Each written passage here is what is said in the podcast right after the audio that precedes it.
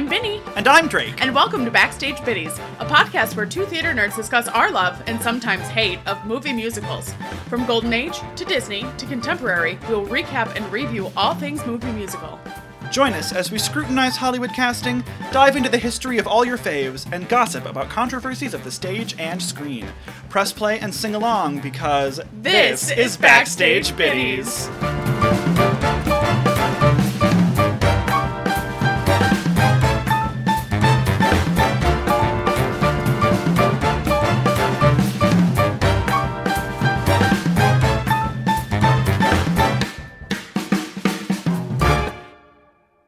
All right, give it to me hard and fast. What's the hint? The hint, the hint this week No messing around. is Get right to it. we're doing this one for your dad, right? Don't waste another moment. yes, this one is in dedication to my dad because The Wizard of Oz is my mom's favorite, and this one is my dad's favorite. Tell us the hint. The hint is Quaker Oats. What a ridiculously vague hint. Why Quaker Oats? Tell me everything. So Quaker Oats actually is how this movie even got made. right, they like sponsored the They production. they sponsored it and they I just it was like propaganda to sell candy bars. and with candy bars. You know we have to be talking about the 1971 film Oh Willy Wonka and the Chocolate Factory. Yeah, Mm. happy birthday, Dad. This one's your favorite. You don't really listen to the pod, but Mom does, and she'll tell you about this. Exactly. so the film was released June 30th, 1971. It was directed by Mel Stewart, screenplay by Roland Dahl, cinematography By whom? Roald Dahl? Rolled. Do you call him Roland? No. Okay. I just know your track record with names, and you kind of cruised through that one. And sometimes Drake, we cruise through them.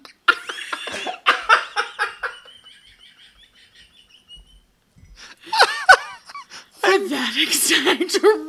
I'm sorry. Anywho, Roald Dahl wrote the thing. What next? Cinematography by Arthur Ibston. Fine. Yeah. Music by uh, Leslie Brookhughes. Leslie Brookhughes and Anthony Newley. I don't It's- know who they are. Did they do other stuff? I've never heard those names before. Not much. Huh, interesting. Not that I. Not One hit wonders, I not that suppose. saw. um, hit is a strong word Okay. until later, Okay. but for the time, that's fair. yeah. Um, and we'll talk about that. So this is actually based off of the same book by Mr. Dahl. Yeah, it's based on two books. They take bits and Yep. pieces from both of them. So it's well, what's the first one? The, the actual title? Uh, Charlie and the Chocolate Factory, or are you Right. t- talking about the? The book. Yeah, that's what it's called. Charlie book, and the Chocolate Factory? The book is actually called Charlie and the Chocolate Factory, and there is a reason as to why the movie was not named that, and we will talk about that in a minute. The other movie is Ch- I think it's Charlie and the Glass Elevator. Gotcha. Something something and the Glass Elevator. So for what the end of right, the they movie take ends they up take being. pieces from both of them. So I just always get confused because the title of this throughout its legacy and like the remake and all that, like it's just changed back and forth so many times. yeah, I get confused. yeah. So the cast uh, is made up of the Gene Wilder, Bless. my husband. What a hero. I love him so much. the day he passed, That was that was genuinely rough. oh my god, I curled up into a ball for that entire evening and just like watched old Gene Wilder movies for hours. I the amount of times that I could rewatch Young Frankenstein. Oh my on loop- god, I consider it a perfect film. I have no notes. There's nothing you can do to improve it. Not one thing. The only thing that I think you could do to improve it is plug in the musical numbers and make it a movie musical. I think that's true. I think that'd make a great movie musical adaptation. I think put that on the list, kids. Put that one on the list. That's Oof. got to be done. Jack Alberstein as Grandpa Joe. Fuck you, Grandpa Joe. I have strong and specific feelings about Grandpa Joe that we As will get do into I. in a minute. Um, Peter Ostrom is Charlie Bucket, which fun fact, this was his first film, It was also his last film. but I think he did a, a bang up job in this. He did. Uh, he he did a really good job, but he decided after this film that acting wasn't for him, and he became a veterinarian instead. I love that for him. Yeah. He's got a really fun mustache right now. Or Oh, at does least he? The, la- the last image that I saw. Of I thought him you on the meant in internet. this movie, and I was like, I don't think he does. I think that's incorrect. No, in real life. Roy Keener as Mr. Salt. Julie Dawn Cole as Veruca Salt. Leonard Stone as Mr. Beauregard. Dodo Denny as Mrs. TV. What a f- name. Brilliant. Yep. And we also have Denise Nickerson as Violet Beauregard and uh, Paris Theman as Mike TV. So turns out, just a fun fact, Paris Thurman, uh, Themin, sorry, there's no R, was an absolute twat Uh, yeah, you can kind of tell. as a child. There is this like documentary thing that they filmed um, in a book release called Pure Imagination: The Story of Making Oh, Willy Wonka. cute. Good title. Yeah, and like the director and ev- like everybody was like, "All right, Paris, you know this about you when you were a kid, because this was like decades later that Of they did course. this. you were awful." because so there is a scene where in one of the machines there's live bees. Oh my god. Oh, right, right. He released the hive Oh my god. Like he wa when I say that he was an A menace. awful menace of a child to have on set, they think that this part is funny because they're like it fell s- in so well with the way this the story of this movie. So after he released the bees, he got stung in the forehead. Well, So it's very much so like play stupid games, win stupid prizes, children. exactly. That's kind of what they what they said. Um, we also have Ursula Wright as Mrs. Gloop and uh, Michael Bullner as Augustus Gloop. Can I get that last name just one more time? Bullner. Fantastic. Uh, he they actually found him in Germany. that tracks. They like were looking around and they found uh, they found a fat child that was German and were like, "We've been looking for you." Perfect. And then we also have Diana Swoley as Mrs. Bucket. So the mom, Wh- Her name one more time. Swoley, She's or a, is maybe Swole. she's a gift. Diana. Yeah. And then we also have Gunta Meisner as Arthur Slugworth. Creepy. Crepe, crepe. Um, so that's our star-studded cast. Not really star-studded, but you know what I I, was gonna mean. say it wasn't really full of big names at the time, no, the only one aside from Gene Wilder. Yeah, exactly. So for the production, like I said, Quaker Oats backed it. So uh, one of the main like producer guys that was trying to get this thing kicked off was Mike Stewart. He showed the book to Dave Walper, who is another going to be like a producer on it, because Walper was in the talks with Quaker Oats because Quaker Oats was like, we have a new candy bar. We want to be able to market it, but we have no idea how to do this because we make oats for a and those you don't n- necessarily really need to market because they're kind of like People are gonna buy them. It's like rice. a bait. Yeah, it's People are kind of gonna like a buy it. base. So I don't know how to do this. And so they were like, "Excellent, good, great. We can call it the Wonka Bar, Great. and we can we can sell it this way. We'll back your movie. It's a whole thing." The candy portion of Quaker Oats actually like broke off and was called the Willy Wonka Candy Company, and they Oh. sold it to Nestle eventually. I was gonna say, did you ever have any of the like the Nestle chocolate Wonka recreations as a kid? Mm-hmm. I fucking loved that shit. Me too. The little like sprinkles covered donut shaped one. Oh man.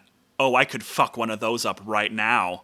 Oh, yes. So, an- another side note with this film. So, as we go through, we're going to talk about these little weird scenelets that happen. Sure. They were short, short little scenes that kind of were just depicting how absolutely bonkers, like actual full blown adults got about these golden tickets.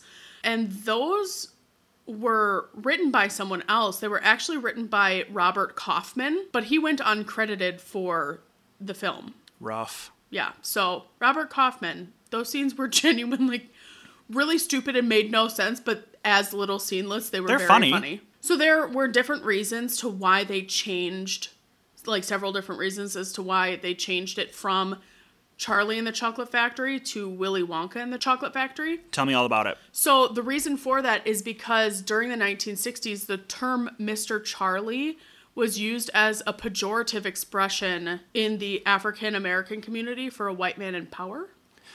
Oh.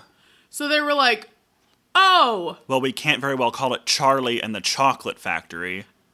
yep, There are slaves who run the factory. We can't. yep.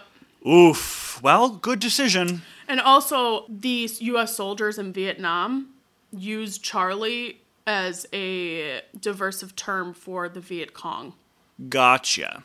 So there was like several things Yeah. that added to that, which is why eventually the name got changed back because those those terms didn't have that same meaning. Sure, those things in the faded from public. the zeitgeist and weren't deterring factors anymore. right. That makes sense. Yeah.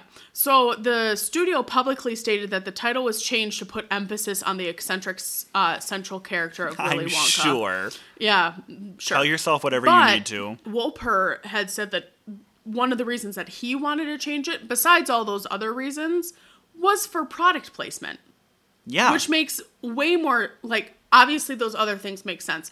and they're but- important reasons. But if you're talking in the terms of marketing and things like that, if people, and he literally said, if people say, I saw Willy Wonka, people would know what they're talking about. But if they say, I saw Charlie, it doesn't mean the same thing. You're right. That's why they were like, from a marketing standpoint, it does make more sense to change it to Willy Wonka and the Chocolate Factory. Because with a long title like that, oftentimes people will cut it down to like Yeah, you abbreviate it. Exactly. So, fun fact: before Wilder was officially cast as Willy Wonka, the producers considered uh, Fred Astaire, Joel Grey, Ron Moody, and John Pertwee. And actually, there was a lot of people that wanted in on this movie when it was first being made. That's crazy because again, Gene Wilder is like the only real name in the movie. Mm-hmm. I wonder why people wanted it so badly. Um, Sammy Davis Jr. made the Candyman song like super popular. Ooh. Okay, He wanted to be the Candyman in this, like the dude who sells. that the would have been chocolate. so cool. they didn't want people to be pulled out of the film so quickly by having such a recognizable person right off Oh, top. sure. Because that person is literally right at the top, Yeah. Well, I guess that makes sense. not Um, known. Joel Gray would have been such a good Willy Wonka. Joel Gray was actually the first pick by the director. That makes so much sense. He would have been so good. And it wasn't until Wilder came in for auditions. He was like one of the last auditions. Oh, And they were like, oh my God. This man is perfect. well, and he was. And he was. There's a reason that he got the role. Another fun fact that I didn't know about the primary shooting locations were actually in like a Bavaria. yeah. Munich, Bavaria, West Germany. Because it looked recognizable enough, but not what Americans would see every day. Yeah, it had like a more of a storybook quality to it. Exactly. And there's a lot of those same structures, like for the outside of the factory and things like that, that are still standing. Yeah, you can visit them. Yep. The reception of this, so it only earned a million dollars. Just a cool mill. just a cool mill. But for like a bigger production and things like that, they were like, oh, oops, Not the return they, they wanted. Mm. no, because they spent three million on the movie. Yeah. So this movie really main, remained in obscurity for quite a while. The rights lapsed in 1977, and Paramount Pictures originally owned it, and they were like, no, we're not gonna. We're not going to pay for these rights We anymore. don't need to maintain this property. No, so then it was defaulted back to Quaker Oats. Obviously, they were not in the film industry, so they sold it to Warner Brothers for $500,000. Wow. But in the 80s, the film like went off as like the 80s and then like 96 there was a 25th anniversary re-release which grossed the film another 21 million dollars. Woo!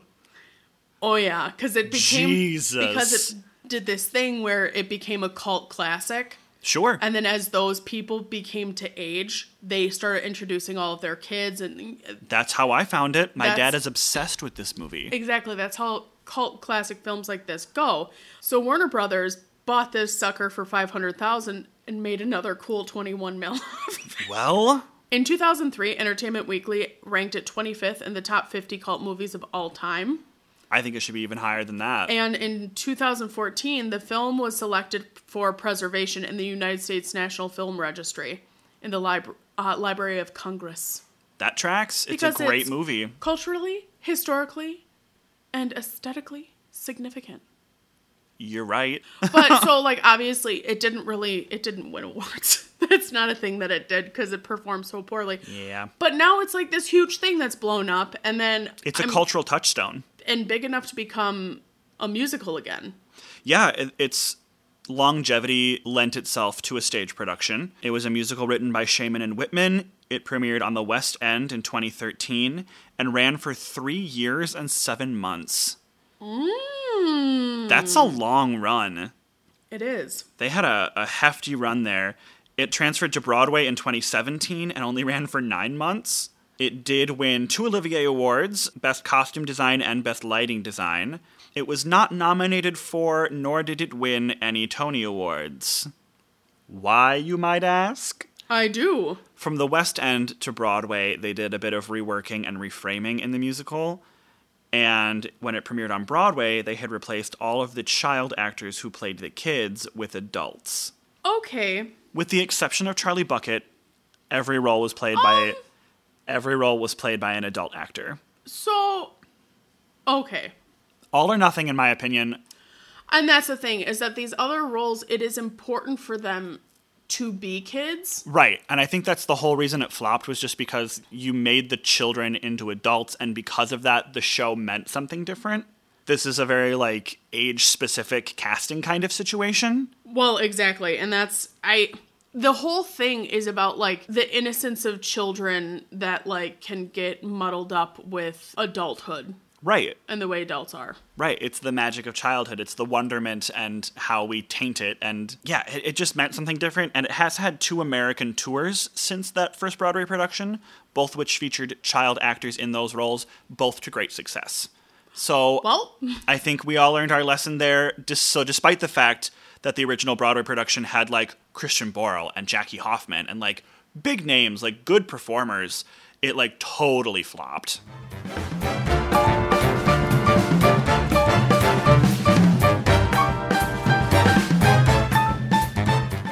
let's dive into some plot biddies. Give it to me hard and fast. All right, so we come in. We have an overture with chocolate making process happening in the background. I find candy making so soothing. It's like I hate ASMR. Yes. I hate it. It makes my skin crawl. But I do love watching candy making videos. I find them so therapeutic. There is a family on the TikTok that owns like a candy making like small business. I have seen them. love that like do too. father daughter combo there. I Very just think fun. Mm-hmm. it's so neat and it's such an old practice. Like it's so and it hasn't changed. Like some of it has, but like a lot of old candy, like you can still make it the exact same way. We come into this town, we see kids are leaving school, heading straight towards the candy shop, and we get a number fairly quickly off the top. We do right off the bat. We get the Candyman. The Candyman can. I used to rewind this movie and watch this song twice every time I watched this movie because I loved it so much. I don't know why it creeps me out. Well, I think because our perspective now on like grown adults being left with children that they don't know is different. That's true. And he has like creepy eyeballs. That's fair. But at this time, this was before like serial killers became a real public concern. Like children were still allowed to like run around the streets unattended until like Latchkey the kids and right, all that like- kind of fun stuff. the perspective on The world. uh, particularly on like how adults were considered safe for children at the time. It was just different. It was a different perspective on who we let care for our children without, without supervision. Supervision of a of a person that the parents trusted. Right. I mean, it was just Or whatever. much more of a communal raising of a child kind of vibe, and that's not the vibe now. No. They sing about like the fact that Wonka's got another chocolate bar that he just came out with and they're like, "Oh, how how does he come up with all of this stuff?" And he's like, "Wonka was born to do this." That's how. Like there are some people that are going to have whatever jobs, but there are some people that are just born to do something. And Wonka was born to make chocolate and candies. He whips out a roll of paper dots at one point during this song. He does. There's like whole choreo with like different kinds of candies. The kids like running around with them and rolling them out and da da da. Paper dots are like my favorite vintage candy. They're fun. They're my favy fave. What's yours? So I think it would have to be. You know, I love a good hard butterscotch candy because Oh, I'm, i love a butterscotch. I'm an 80 year old woman. Um, I also really enjoy peppermint saltwater taffy, specifically peppermint. I love taffy. I don't jive with most flavors of taffy, but the They peppermint. can be hit or miss. yeah, but the peppermint always is a hit for me, and I always thoroughly enjoy it. I only eat peppermint taffy around the holidays. Is that weird? No, no, do like- peppermint is a very. Are you talking like Christmassy? Yeah, yeah. Peppermint is a very Christmassy flavor. I only do them like I'll do like peppermint nougats or peppermint taffy. Mm-hmm. I do love a good taffy though. Also, what year is it? No, I don't know. I couldn't don't find know, it. I couldn't because find I'm it in like a setting anywhere. because I was like, okay, so certain things about the way people look to me says 60s. Yeah, but a lot then- of the a lot of the clothing on the kids and some of the hairstyles on the mom make me think like probably like late 60s, Okay. which makes sense for when this movie was released. Right, but there's other things that happen that make no I'm just like this seems more like almost Oliver Twist era like ho- old Yeah, especially much when we start older than looking at like 1960s. Charlie's family, like the impoverished in this movie, are Mm-hmm. significantly older. And I guess the book is set like somewhere around the 1920s when Cadbury and Roundtree, the two main chocolate producers at the time, were feuding. Mm. They got very competitive and started like guarding their chocolate production process, which is what like this story is based on. So maybe it's because there's a mix of like the Yeah. 1920s in I think it's meant to feel relatable to the audience it was being given to, because but also almost to land everybody has TVs too. Exactly. But it's m- also meant to land like outside of a time period. It's very fantasy, so I think Yes. it makes sense that there's no real time put to it. I think I necessarily. think that's true. I take a lot of pride in being able to pinpoint exact time periods on films. Knowing that this one like probably doesn't have an exact one makes me feel better yeah. because I can't place it exactly, but I want to say uh, most of the vibe is like loosely end of the 60s. Yeah. We get to see. So th- at this point, we haven't seen Charlie yet. Not yet. Um, but he does show up right outside of the candy shop and he walks over to this paper stand because he's going to deliver papers. He wants to be able to buy candy, but he can't. And he's like, oh, by the way, it's payday, right? And his boss is like, yeah, you're right. Here's money. And he goes and starts whipping papers out at people. And then he is heading home from all of this. He's walking past Wonka's factory. This creepy guy comes out of the shadows. There's so many creepy men So many creepy dudes. so many creepy men throughout this whole film. So he's called the Tinker. Whatever, he's the knife guy. He is terrifying. He's pushing like a it looks like a fruit cart, but it's covered in like knives and swords. And he tells this weird, I don't know what you would call it, I would call it an anecdote. an anecdote. So he says this anecdote about how no one goes in or out of the factory. And he talks about no one wants to go into the woods to go hunting for fear of little men. And I'm like, okay, so is this some weird thing of like people have kind of seen, maybe someone low key has seen something going on there, but they don't know how to explain what these beings are? Very likely. or had they heard stories of some other place that like Wonka had supposedly gone to The lore of the and factory. the lore yeah so there's a lot there and then he just like backs away slowly with the creepiest Fades into the darkness. okay but he does this thing where he like opens his eyes and like kind of has like a woo like mouth shape but he doesn't do that he's just like shaking his head like like big crazy eyes walking backwards like fear of little men like, scurries backwards into the night with his fucking cart Creepy with a capital K. Oh my goodness. So Charlie's like, okay, that was a lot. He heads back home, and we see his grandparents are in bed because turns out that's where they've been for the past 20 years. All four of his grandparents. All four of them. Let me just say if you live a life without health care, you live impoverished, and you are like a child with four grandparents, you better count those stars, baby. We find out a lot about Charlie's background in less than 60 seconds.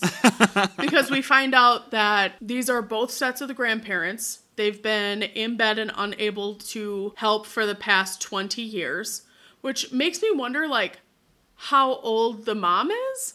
I don't know. Charlie's dad died and Charlie has started working selling papers. This is like a new development because they're like, well, he shouldn't have to work. I know that he just got this job, but he shouldn't have to work. He works so hard around here and then also after school. And Grandpa Joe is like, as soon as I can get out of this bed, I'm like, you have lived for 20 years in this bed. I feel like 20 years was just a number that they slapped on. Too much. Too far. Too far. Give me like a five year. Give me like a five year. Seven, even ten if you're feeling really generous. Maybe 10. But like, I think a five 20? year of like 20, 20 years. years? in bed? You and I are 28 years old. That means that No. when we were eight years old, these people were in bed, and now today they are still in bed. No, you'd be dead. As someone who used to work in the healthcare field, No. bed sores are a thing that people can get after being in bed, like if they're not rotated frequently Yeah, enough. I got bed sores when After we a were in few- quarantine for COVID, and that was only like four weeks. And this can happen to people who can't really move on their own within a few days. So I'm like, 20 how- years? I'm like, 20 years in the same bed. You have like no muscle, nothing. I just, I have so Ah, and many you opinions just- about this. You just know it stinks. To high heaven. Oh. Because I'm like, okay, so do you get up to use the bathroom? They have to. They must. They have to. They have to. They have to. They have to. Look me in the eye. They have to. but did you see those uh, pots underneath the bed? I certainly didn't, and neither did you. They get up to use the bathroom. okay. Binny Ann, look me in the eye.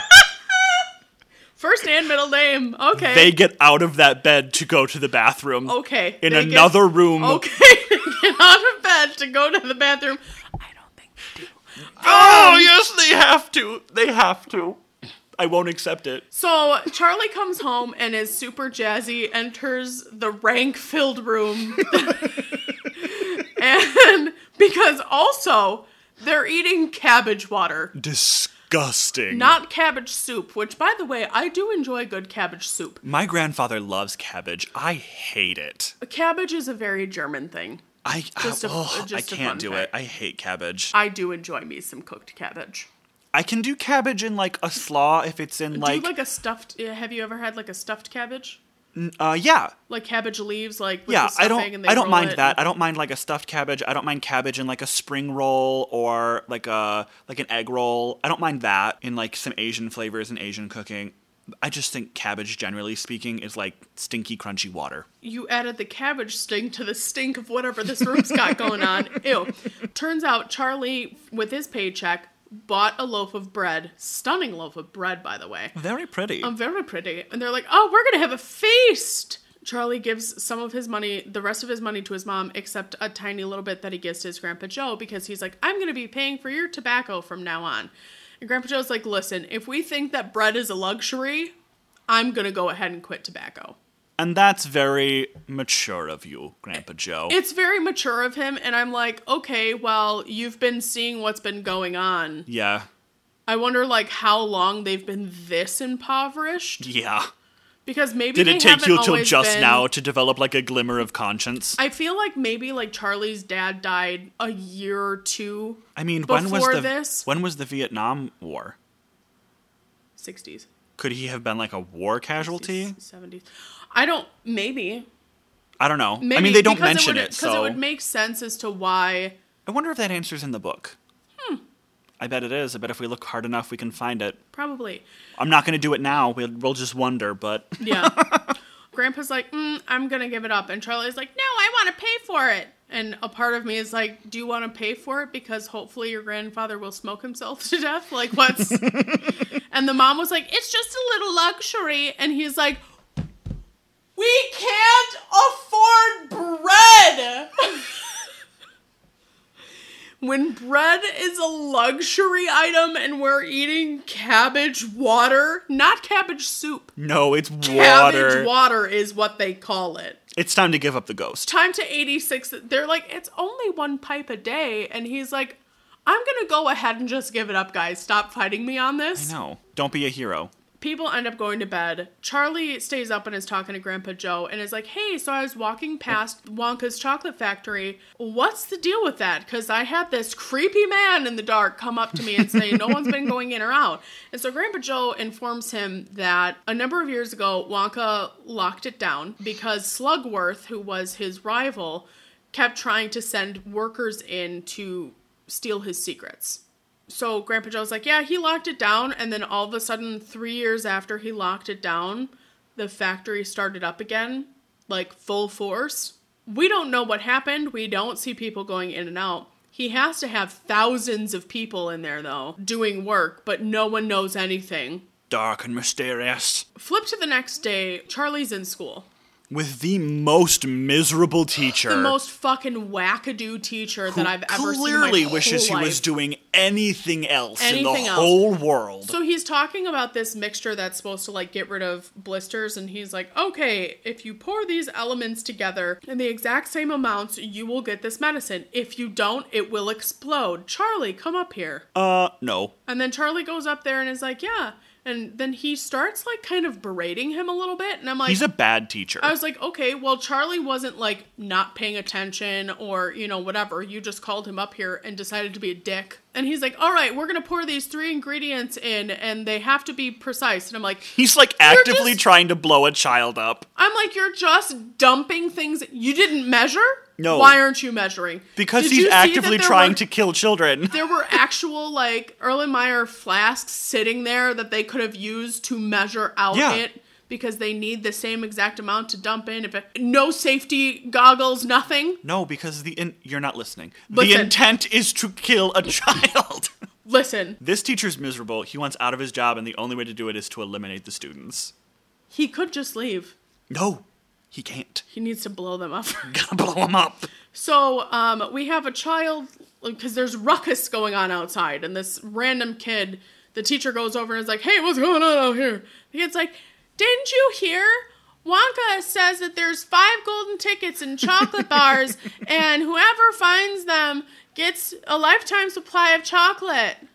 It's very forwardly expositional. It's okay. As very long much as like I took what's going on? Oh, you haven't heard the premise of the film? Let me And it's this one kid that we saw earlier in the candy store, and then after this, we never see him again. He's He's got like one line in the candy shop and then he's got this little bit and then he then he's gone. So the teacher decides to dismiss the students for them to go buy chocolate. And he's gonna finally, like, also, the big other big thing is that Wonka's gonna open up the chocolate factory.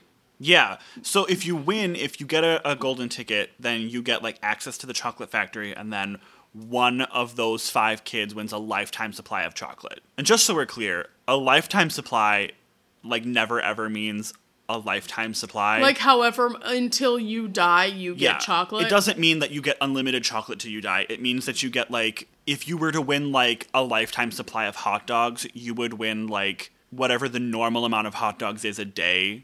Like let's say like one for every meal, you win 3 hot dogs a day every day for the next 20 years. That's so many hot dogs. It is so many hot dogs, but it's a finite number. Did you know that Betty White ate a hot dog every single day? Good for her. And you know, she lived until Almost a hundred. so I don't want to hear it from anybody. Yeah. But a lifetime supply is indeed a finite number, just so we're clear. So we see that like chaos ensues around all of this Around the world. around the world because it's not just in America, it's Everywhere. international. So the first ticket is found in Dusselheim, Germany. It is really weird to see the news coverage of this because they have like cuts back and forth to news anchors delivering the news Yep. for for all of these kids as they find their tickets. It's really weird to see news anchors like presenting news and delivering headlines in like a not life-altering way about it's about like a frivolous candy contest and not like the A fall global pandemic. Right, it's not about like the fall of a of a global superpower. Like it's it makes our reality feel really apocalyptic. Well, It freaks me out. well. Um so the first kid who found it was Augustus Gloop and he is sitting there eating food Stuff in his face. and just wolfing it down. He was like, I'm hungry. so I guess the bulk of our main characters are meant to represent the seven deadly sins, or at least there's a fan theory that they do. I So could see it though. I will, as we meet all of these kids, I'm gonna gonna go ahead and assign them the deadly sin that we think that they have. Augustus Gloop is obviously gluttony. And while he's wolfing it down, we see this creepy man with a scar coming over, talking to him, None of the adults, he's literally on TV right now, and none of the adults are clocking. No one stops him. There was no like security at all. Again, it was just like I think it was just the way we treated adults. Like we just generally assumed that adults didn't mean any harm to children they didn't know. One ticket down, four to go. Fast forward, it's Charlie's birthday. Yay, Charlie. Um, he gets a scarf that his mom and grandmother's knitted. The grandpas came together and bought him a chocolate bar. It's not one of the actual Wonka chocolate bars, it's some other kind of Wonka candy. Yeah, it's like some kind of I like whoopie thought- pie looking thing. Yeah, I thought that the golden tickets were only in the actual, like, original chocolate bars. They are. okay. Every single one we find is in an actual Wonka chocolate bar. Right, Not a which is- scrumdiddlyumptious bar, not a weird whoopie pie thing. Right, which is why I'm like, you bought this thinking that he could possibly win a golden ticket, You fools. but you didn't buy the right thing. You fools. and so they're talking about that, and Grandpa Joe is like, no, because he does he deserves to go to the chocolate factory. He deserves this lifetime of chocolate. He deserves it more than anybody else. The second ticket is found by a factory worker in Well- Veruca. Now hold up. What? Because Charlie takes the time to open this chocolate bar in front of his grandparents, who are all hopeful that Charlie will win big and they'll get out of poverty. And Charlie opens it, How facing would he away get from out them. Of poverty. by I don't- Just possibly winning chocolate. Don't overthink it. He opens this bar. Gonna have chocolate water. Yes, no more cabbage for us, only chocolate till we die. God. He opens it and says, like, I, got, I found it, I got the, the golden ticket. And they're all like, and then he goes, fooled ya. He's like, yeah. Fuck you, Charlie. I guess, I guess not. Ugh. So But yes, then we meet. Then we meet the next child. Then we meet Veruca Salt, awful brat. Her dad owns a peanut plant, and all of his workers shell peanuts and do stuff like all that. day long. Um, so instead of doing that, they've stopped production and bought cases upon cases of chocolate bars. I think he says they've unwrapped over seven hundred fifty thousand. It's in the thousands. Like they're churning out candy right now. Just Yeah. digging for this. And he's golden like, I ticket." can't make these people work faster. They are working so fast. Fun fact. So they had to have all these chocolate bars. They're just tables and tables and tables lined up of these open chocolate bars. But it's not actually chocolate bars, that's wood. Oh, okay, neat. Wood with the wrappers, because they thought, because typically you would get a, the chocolate bar, right, from some company, but then you'd have to repackage it. Right. So they're like, well, to save money and also so we don't have just mounds of chocolate everywhere Right. And that chocolate. could melt. I was and gonna say could- that's the thing when you have food on set is you have to be careful about like food preparation and food care. so they just they used wood. That's much smarter. So one of the workers finds a golden ticket for Veruca. And she's like, it's about time. And she's from England. So the creepy man shows up again. The creepy man with a scar is like talking to her. And I'm like, And just grabs her by the arm and whispers to her. I'm like, how in the hell did you get into the? They're in a factory. This have no isn't even idea. like just on the street or in a restaurant like these other people. How? Veruca, of course, represents greed.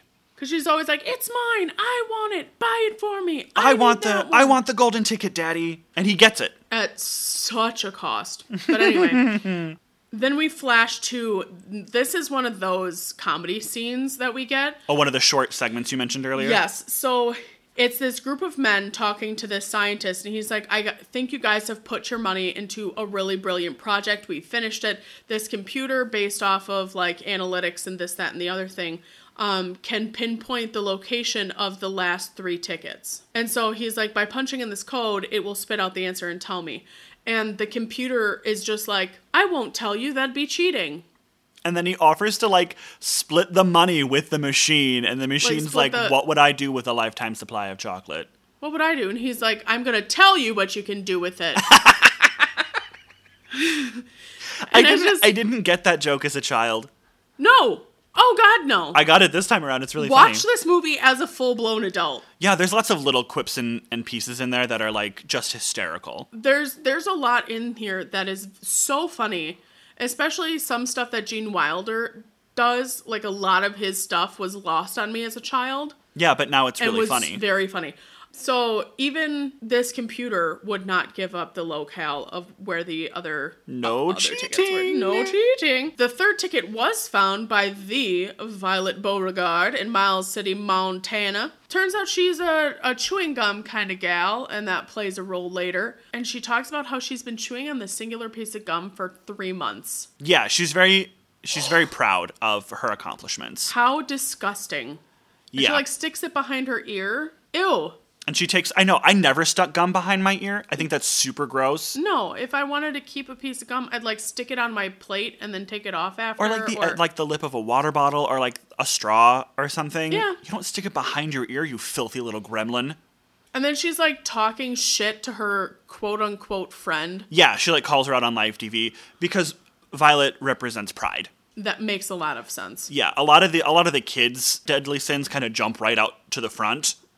Yeah, 'cause They're, they're, very obnoxious. they're very blatant. Yeah, and then poof, we see the creepy guy again. yeah, there he is, just again, just right in her ear, whispering, scar present and everything. Creepy, creepy dude Creepy. on TV. On TV again. Come on, my guy, have some discretion. Exactly. So then mom and Charlie have this conversation about luck. Right, mom's at work. and he was like heading home and he was like hey jo- i just thought i'd tell you that the third ticket was found Just thought you'd like want to know. You seemed interested. and she's like i'm not interested and he's like i don't know how you're not everyone is and she's like well because it's not gonna happen for us Yeah, it doesn't so matter to us. She does laundry for a living. yeah and a- as someone who does laundry as like part of my job running a costume shop i could never do just laundry professionally no it's such a wet job and especially the way they had to do it yeah yeah Just, with like, just like steaming barrels of water you can Bullet. tell she's just like frizzed out to all all hell and like Mm-hmm. it's such an uncomfortable work environment because everything is constantly damp yeah ugh i Yeah. hate blah, blah, blah. i could never yeah so mom and charlie have a really great conversation about luck and the ticket and she's like you know charlie it's not a big deal we probably won't win it I don't want you to get your hopes up because that's not. You have to look at how many people there are in the world. These chocolate bars went all over the world. There's only two tickets left. The likelihood of you getting a ticket slim to none. it's impossible And she's like, because we can't afford hundreds of candy bars "No, we can't even could- afford to get you another one." Right, we could barely afford the one that wasn't even a Wonka bar for your birthday. Exactly. He heads home, and he's kind of like upset. She sings "Cheer Up, Charlie," I love this song, it's so sweet. a, a stunning voice. It is really lovely. And at the perfect time too cuz I'm you're just beginning to hanker for another musical number Definitely. and you get this really like touching sincere one. Mhm. It's so nice. And it's nice to have a ballad this early in a film too. It's something we don't always get right off the top. yeah, typically not. It's um, a very sweet tender song. It's beautiful. Her mouth does not line up with the words. that is a thing. It, there's a few sections where it doesn't, and there's some that do. That's something that happens several times throughout this film, It happens a lot with older films. which makes sense. It just it's just one of those things that I was like, Ooh.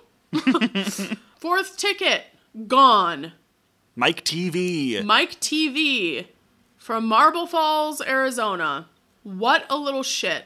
Terrible. There's a TV newscaster in their home, and he is like, No, I'm not going to talk to you. I'm watching TV. He doesn't make eye contact with the interviewer. He doesn't get up off the couch. They're literally interviewing him on the couch. And the mom is like so proud of, about the fact that he doesn't, he's never eaten at the table. He, she brings all of his TV dinners right to him right here on the couch. yeah. Because Mike TV represents sloth. Sloth? Yeah, it's like laziness or lack of ambition. Oh, okay. Yeah. Okay. He also makes comment about how he wants a Colt 45. And his dad's like, "Ha ha." Well, and he's like, not till I'm older, right, dad? And he's like, you're right, sport. You have to be 12. Fucking 12 years 12? old? Now, I will say that did I get a rifle for my 13th birthday? Yes, I did. You'll shoot your eye out. But at that time, I had already taken hunter safety. It was a rifle, not a fucking handgun. And if you think Mike TV has taken a, a safety course of any kind, I think you are sadly mistaken. Ye- I, But Mike TV is also the caricature of an American, like the cowboy who loves guns, very very lazy. Like it also lends itself to the sloth characterization. Like he's a Right. car- he's a caricature. Right. No, exactly. We see we see that and he's like, "Yeah, whatever. I'm going to go with this thing. Yeah, sure." And one of the interviewers in the room with him, Is the creepy Scarface guy. just right there. And he's like flipping a mic back and forth between an interviewer and Mike TV, except he does it where like when Mike is talking, the mic is pointed at the interviewer, and when the interviewer is talking, it's pointed at Mike. it's a little detail, but like he's clearly not there to do a job. He's there. No, to, he's there to be there to creepy. talk to Mike. He's there to be creepy. Right. Flash forward, we see Charlie talking to Grandpa Joe, and Grandpa Joe's like, Guess what? I bought another chocolate bar. Charlie's like, What? We have another That chance. money was supposed to be for your tobacco. And he's like, Will you shut the fuck up about my goddamn tobacco? I'm going I bought this chocolate bar. Which end should we open? They open it. There's no ticket. Grandpa it's is- chocolate. Grandpa's really upset, and Charlie is always looking at the bright side. This kid, he's like, we still get to have a ch- whole chocolate bar, though. It's true. He's like, yeah, sure, there was no ticket. But like a whole bar of chocolate is still a treat for us. We had cabbage water yesterday.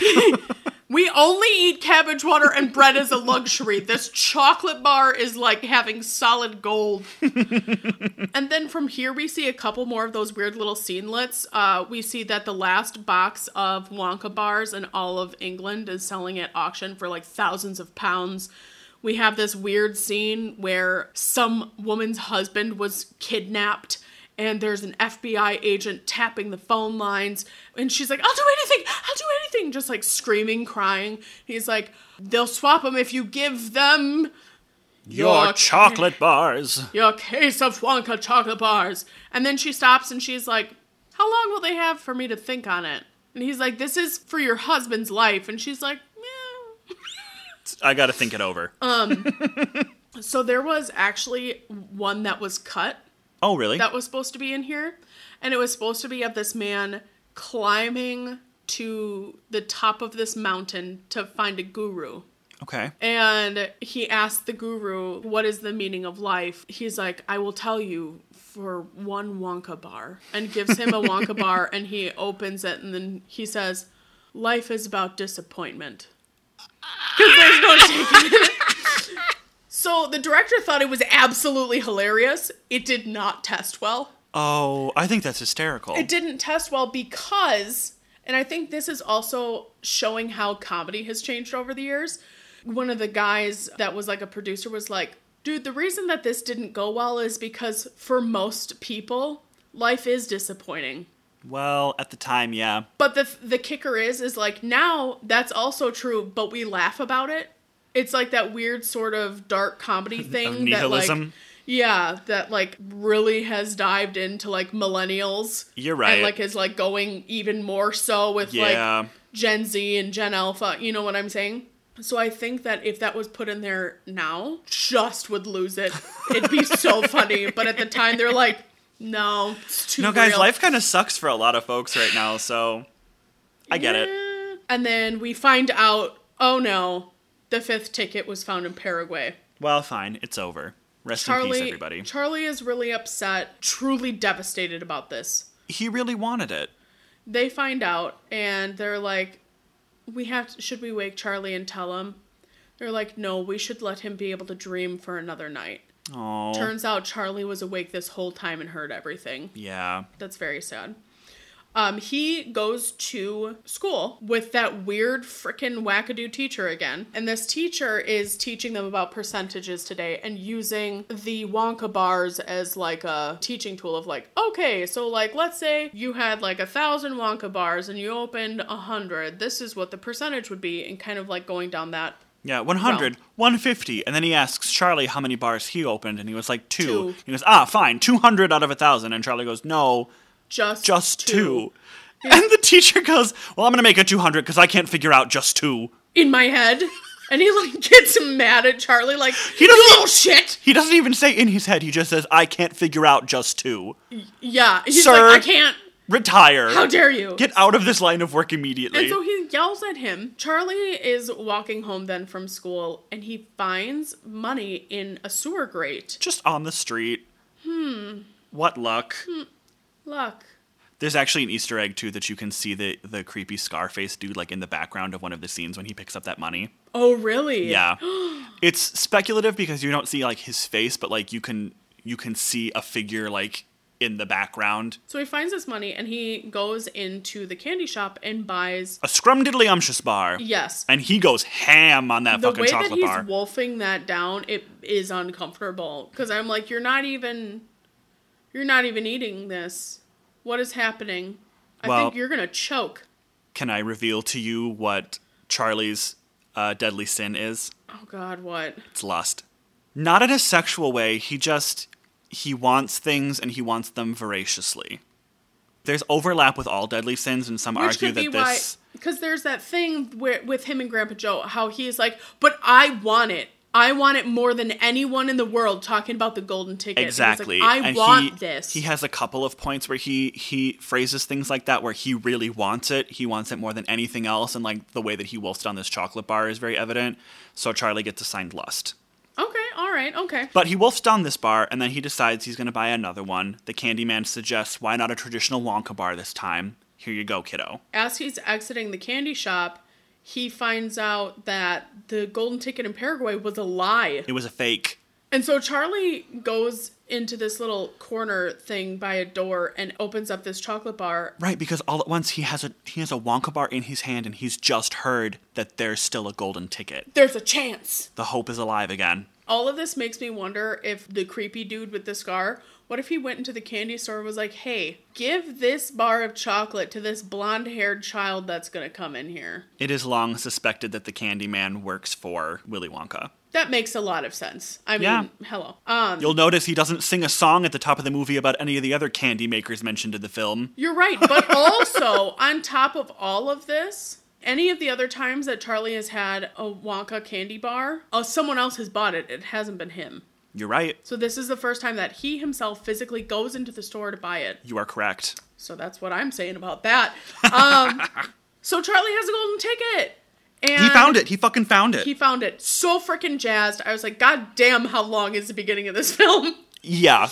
when does he find this ticket? So he finds a ticket, and then this woman sees him and is like, oh my God, the boy found it.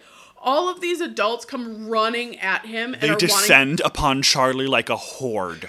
at least they're not trying to steal the ticket, No. they're just wanting to visibly see it. But still, it's like you are pushing this child around in this mob. And thank goodness Charlie has his newspaper stand friend, this adult who like sold him papers. Yeah. Because he His like boss. swoops in and kind of like rescues him and he's like, Run, Charlie, go, run, I'll get you out of the mob, go, be free. Run and don't stop until you get home.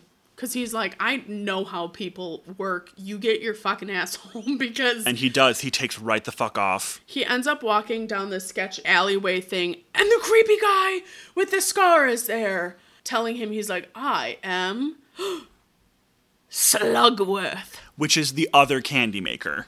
The guy who, the whole reason why Wonka locked down his factory in the first place. Yeah, yeah, his name's also on several other candy bars inside the, the Candyman's shop. Yes. Yep. Because he, when he asked Charlie what he wants, he's like, Oh, do you want a Slugworth, blah, blah, blah? Do you want a Wonka, da, da, da, whatever? Right, so he's the other candy maker and he offers Charlie, to, it's like $10,000, I It's- um, think. It's $10,000. All he has to do is bring back an, ever- an everlasting gobstopper.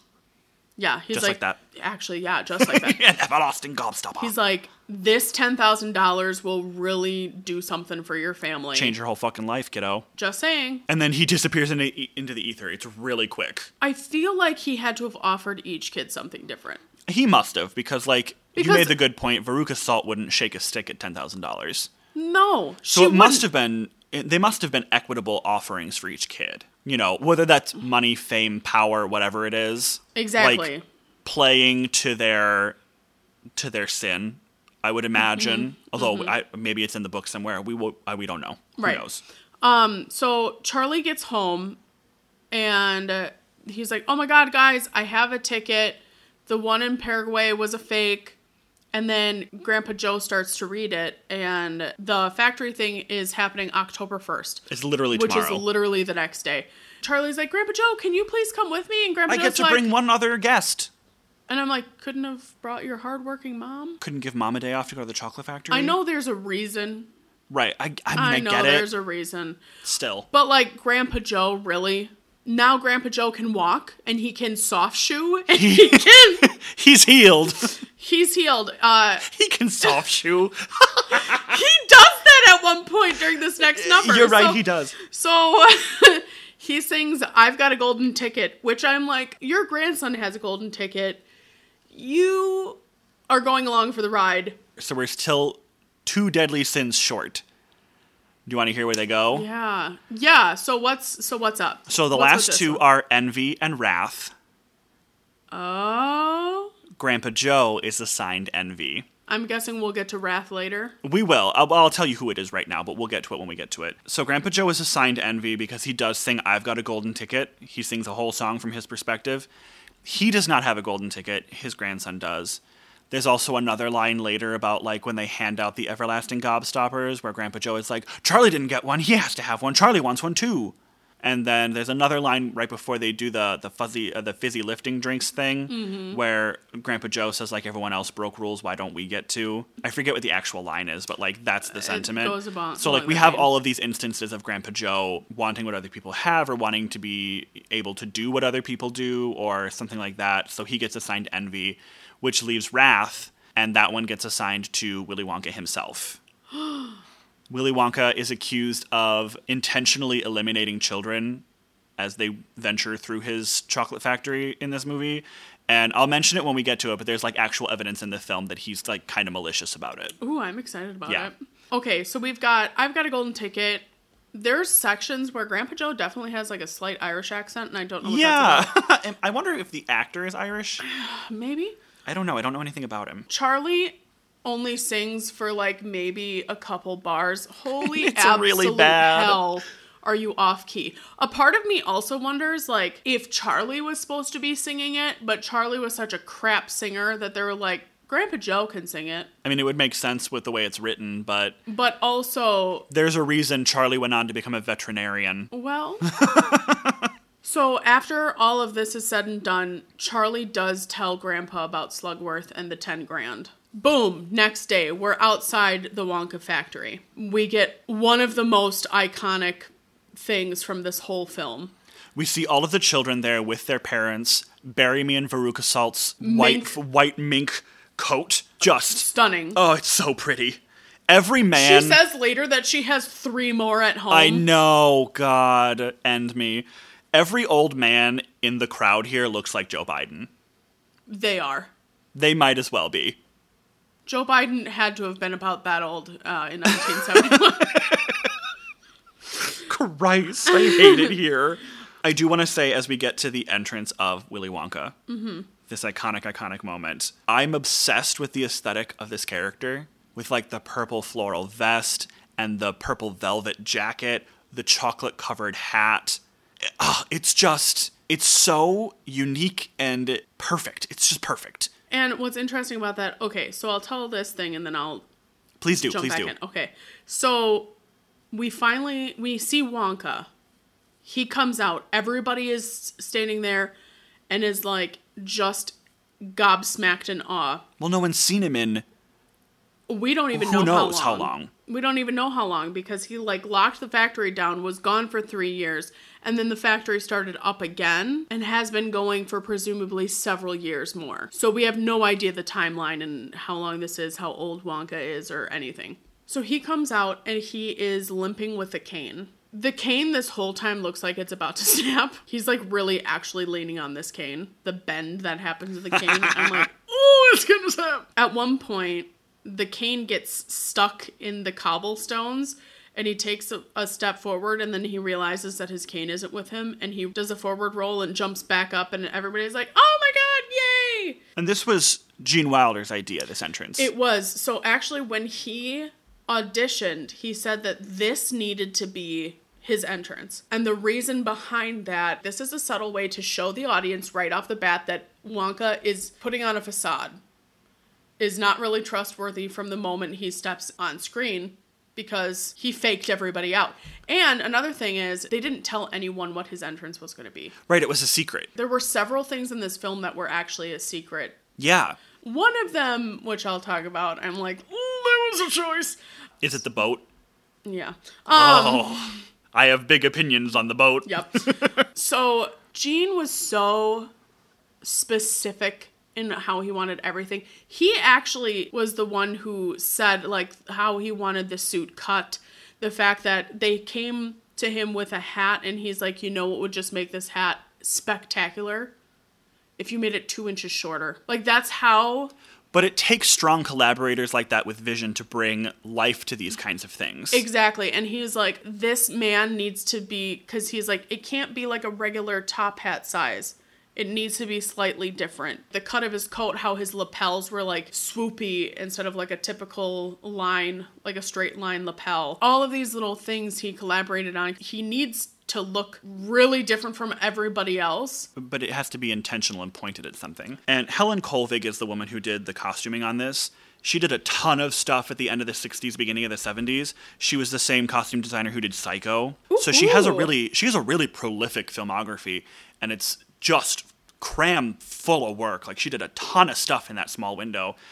And the fact that she was able to collaborate with Gene Wilder on this project, I think her brilliance plus his intention with the character Mm-hmm. makes for one of the most visually iconic characters Literally maybe in all ever. of film. And then he welcomes them in, talks to everybody that's going on the tour, shuts the door behind them, and waves at everyone goodbye, and they head in.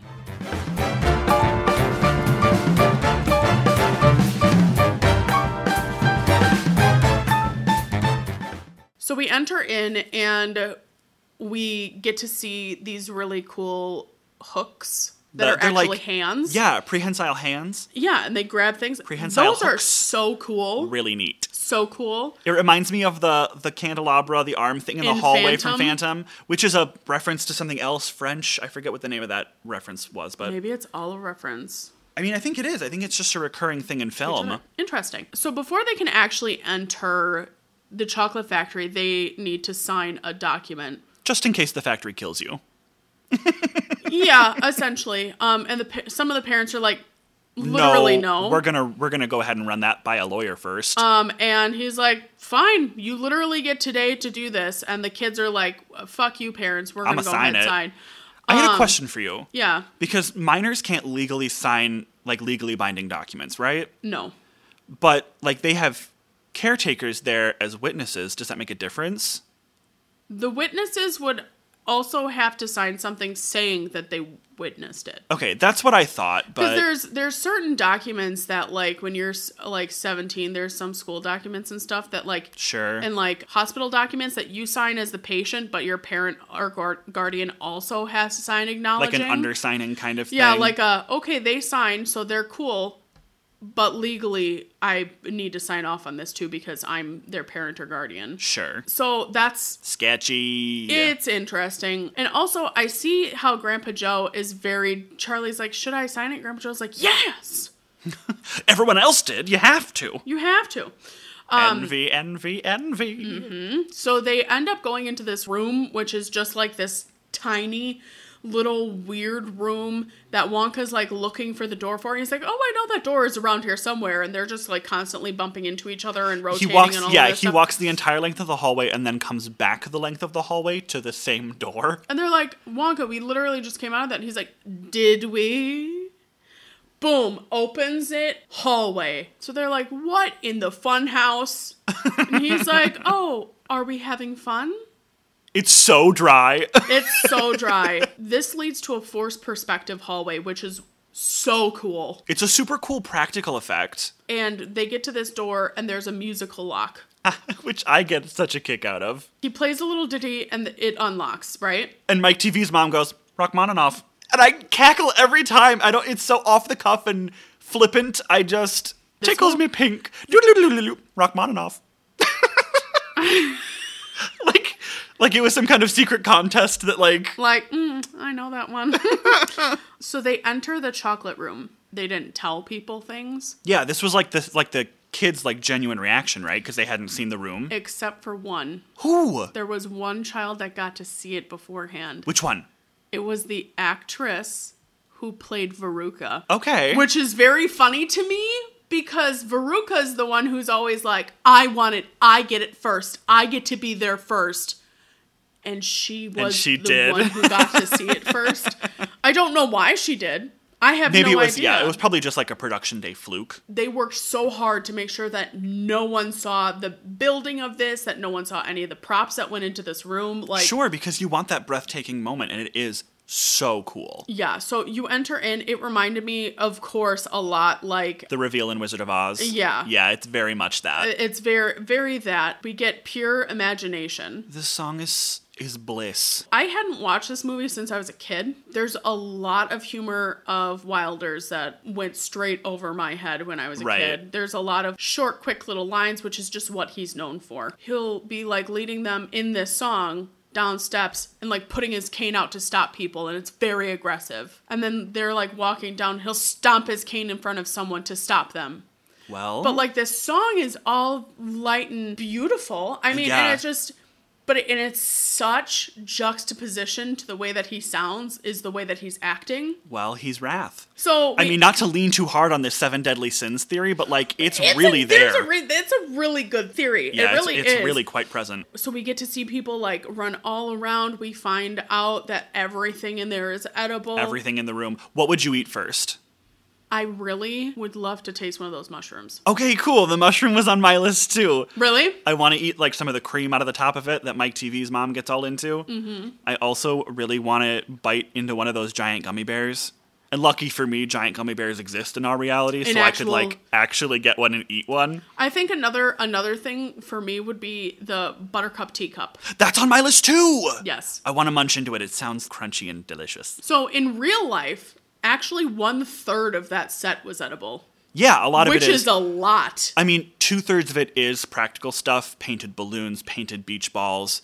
Um, But the fact that like they didn't just make the couple things that people ate edible, one third of the Right, it's- entire freaking room was It's edible. absolutely stuff that people didn't put in their mouths. the gummy bear. Most of that actually was not edible. The only thing on that gummy bear that was edible was the ears. So everything else was which just is like, the part I want to bite the most. Wow, there you go.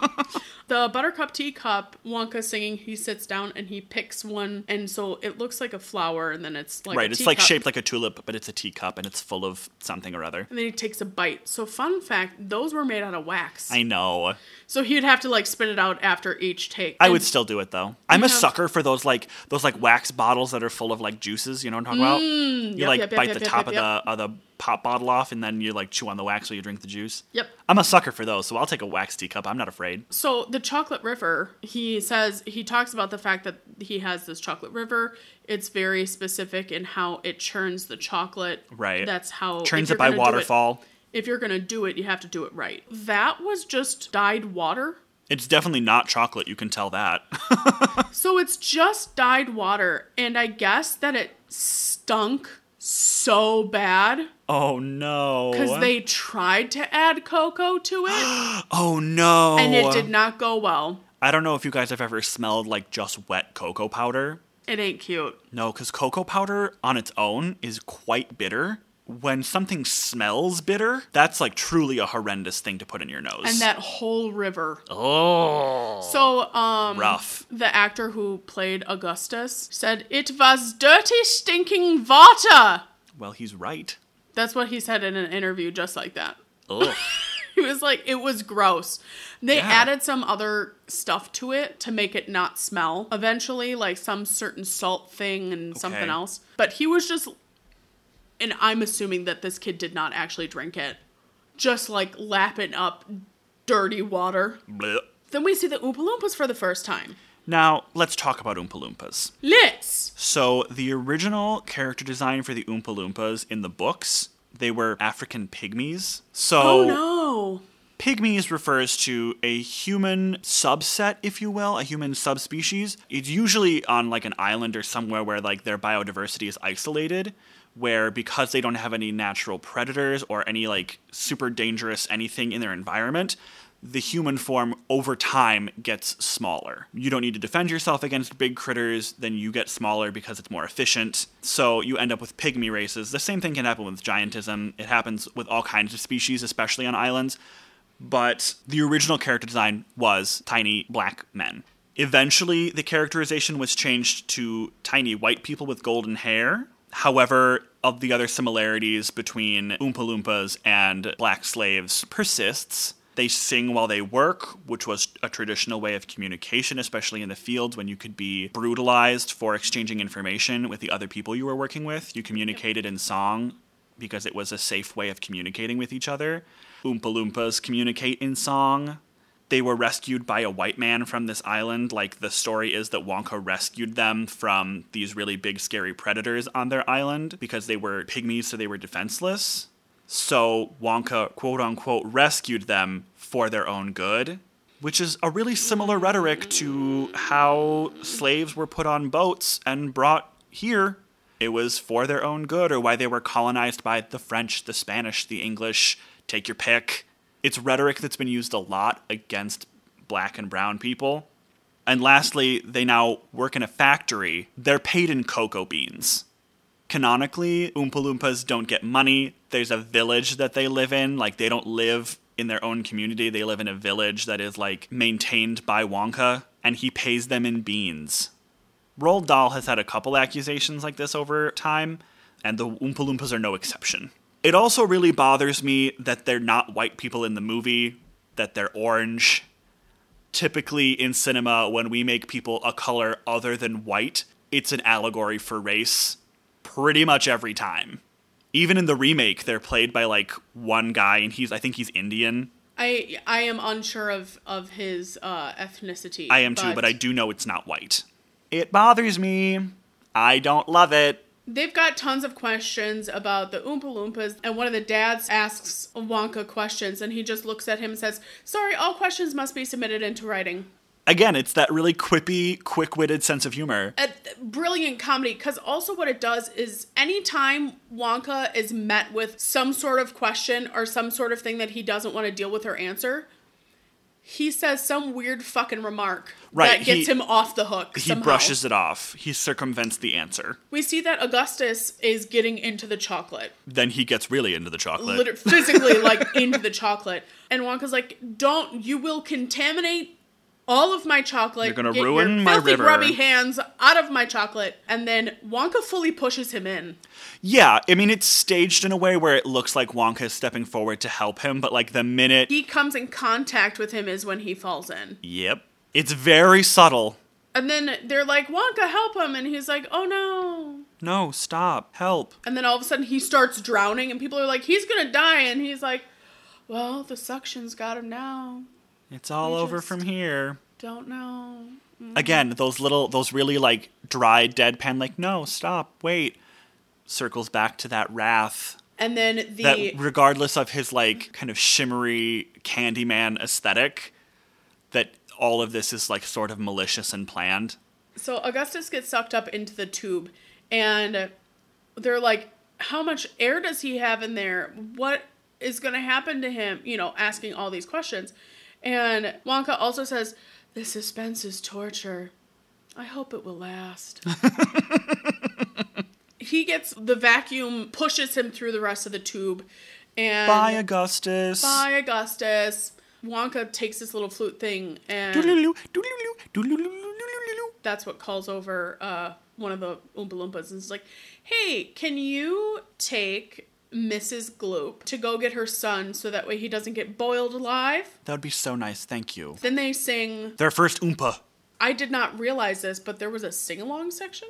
yes there was Then a boat appears. the wonkatania The Wonkatania. oh god wake me when it's over Seriously though, this in like the newer film, the Charlie and the Chocolate Factory with Johnny Depp and all of that. So I hate that film. i do too i hate tim burton i hate johnny depp I just I don't enjoy it and this movie has a lot more comedy in it. It's a lot lighter tonally. There's still some very dark underlying things. Yeah, but it's at least masked behind. It's much more accurate to the, the I feel like the message of the story because it's all again it's very like shiny wrappers, chocolate rivers, candy cane trees, but it's all sinister. Very much so. Just behind just behind the wrapper, it's sinister. the boat shows up. and- Speaking of sinister and boats, the boat only has 8 seats. Wonka knew he was going to lose a kid and a parent before they got to the boat. Oh my God. He's wrath, I'm telling you. So they get into this boat and they start heading down this tunnel. It gets so trippy so fast. Yeah, and they like Because- didn't warn anybody. No, they didn't tell anybody. They didn't tell the adults. They didn't tell the kids. No. They didn't tell them what was going to be going on. No, in fact, they were given their scripts, but they were given just their lines and like what the cues were for them. Yup. They didn't even have a full script for the scene. Nope. That's terrifying. Because there's a lot of light flashing and there's gross imagery. Like we literally really watch nasty stuff. we watch a chicken get its head cut off. gnarly. And I'm just like, what the F? And I think what some of that imagery must have been was pulled from the minds of the characters Oh, of certainly. like past Certainly, horrors that certainly. they've seen. Oh, There's also the screaming of the poem that he does at the end of this boat ride. Mm-hmm. The directors didn't know that Gene Wilder was going to like escalate until he was screaming the poem at the top of his lungs. He didn't warn anybody. It was just like a decision they made one time, and that's the take they ended up using. And it gets real wild real fast. there's so much. I'm I'm sure s- a lot of the things that Wonka says in this film you could take apart and really analyze everything because a lot of it doesn't make contextual sense when you just hear it.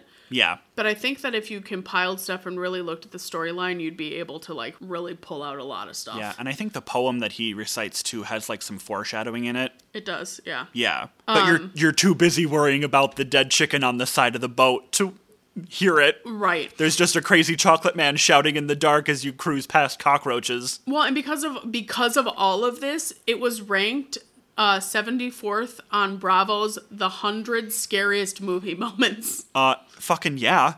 And that's this isn't supposed to be a scary film. Right, like I bet the rest of them are all like horror, Horror films. films, been like And then there's fucking Willy Wonka and the Chocolate Factory. 74th.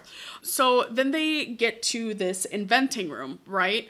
And they get to see a bunch of like different machines and weird things. And he's like, ah, here's an everlasting gobstopper. The everlasting gobstopper.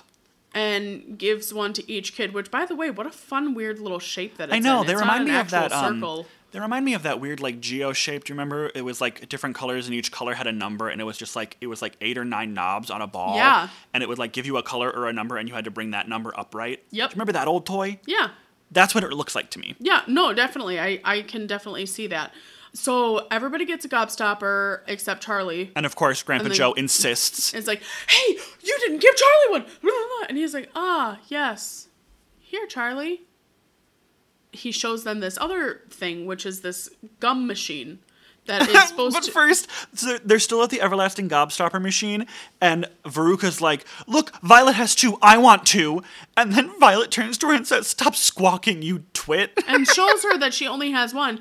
And Wonka's like, one is all you will ever need. That's the whole fucking premise behind this piece of candy. You don't get two. I love these shitty little kids being mean to each other. Oh, God. I yeah. get a kick out of it. Oh, absolutely. But then Violet goes over to the bubblegum machine because gum is her thing. Right. So she's like, I know what this is. This is gum. And you watch this like whole weird process. This is the machine that has the bees in it, so it like drop like gets drops of honey from Yeah, that. yeah. And it's There's live like all bees. these like there's all these weird cloches opening and closing, Yep. like sucking flavors out of various foods. And then this piece of gum is supposed to be a three course meal. So she starts chewing it. To the protest of Willy Wonka. Yeah, Wonka's like, No, stop. no, I wouldn't. stop, don't. I don't think you should eat that. Don't put that in your mouth. But he says it just like that. He doesn't like actually. No, he's not like, no, wait, danger ahead. He's like, I wouldn't. And so she chews it, and then as soon as it gets to the dessert, Violet, you're turning violet, An, i- Violet. an iconic line. Also, I, I'm obsessed with the practical effect of her turning into this blueberry. it's stunning. So she blows up into a blueberry. Yep. She fills with, as Wi- uh, Wonka tells us, Juice. juice. and there's like a lighting effect as she slowly turns purple and like now we i mean we can kind of see through how they do it now in this Yeah. film like it's fairly evident but it's also like a really cool practical effect The fact that they were able to use the light to the point It's where really she clever. grew to a thing, and then like then her face was painted. right by right it, and her um, when she her was costume done. inflates and they have a dummy when they roll her out of the room like it's all it's all very clearly practical effects but like It's so cool. they're strung together in a way that is really effective and i just think that's really cool i appreciate practical effects in a film So she goes off to get juiced. The dad is pissed, and Wonka's like, "Well, I mean, the You were blueberries. warned." It was blueberries. I can never get the blueberries right. It's always the dessert. It always messes up." And just is completely like 86ing this dad screaming at him. Well, 'cause you were warned. What do you want me to do about it? I told her not to. She did, and now there are consequences. Fucking deal with Your it. kid's a shit. Go forth. Your daughter's gonna go get juiced. So she heads out. They go to the walk past the room with the fizzy lifting drink, the bubble room, and everyone's like, "Please, please, Mr. Wonka, show like let us sip this." And he's like, "No." It's it's not quite ready. I don't fully have everything done yet. And they decide they're all leaving the room except for Grandpa Joe and Charlie. Grandpa Joe's whole thing is like, we should try it. And Charlie's like, I don't think we should. Mr. Wonka said no. And he's like, whatever. Everyone else is breaking rules. Which, by the way, not everyone else. There are still Right, you're still only halfway through. there are still several kids that haven't broken any of the their Also, the shits. other the other two kids who broke rules are like fucking dead now, Joe. Yeah, I don't know where you thought this was going. Um, so they do that, and they're having a fun time. This bubble room is a thing of my fantasies. Mine too. I absolutely I love bubbles. If you don't do this, you pro- give it a whirl.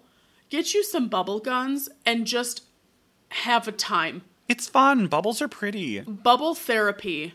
That's what I'm here for. They're filled with wonderment and joy and they're pretty and they float and it's just childhood all over again. I love bubbles. I do too. Anyway, So Grandpa Joe and Charlie drink the fizzy lifting drinks. They start to float. They find out they can fly. Then they find out they can't stop flying, and they float all the way to the top of this room, which ends in a giant fan. and they almost get chopped up Until they start and then grandpa burps and then Burping. he's lowers and it's like oh okay so you burp charlie burp We have to expel the gas that we're full of right now. So they burp their way back down the room. as they're heading down there's a lot of bubbles in front of grandpa joe's face and if you wouldn't really be looking you wouldn't catch this but the actor is clearly saying words but he's Just supposed out, just to be talking out loud. just actual like his mouth is like talking but it sounds like he but there's a sound blurb He's meant of to him be burping, burping. and there's different times where neither one of them has their mouth open and it's the same burp sound that you hear with their mouth open it's just Yeah.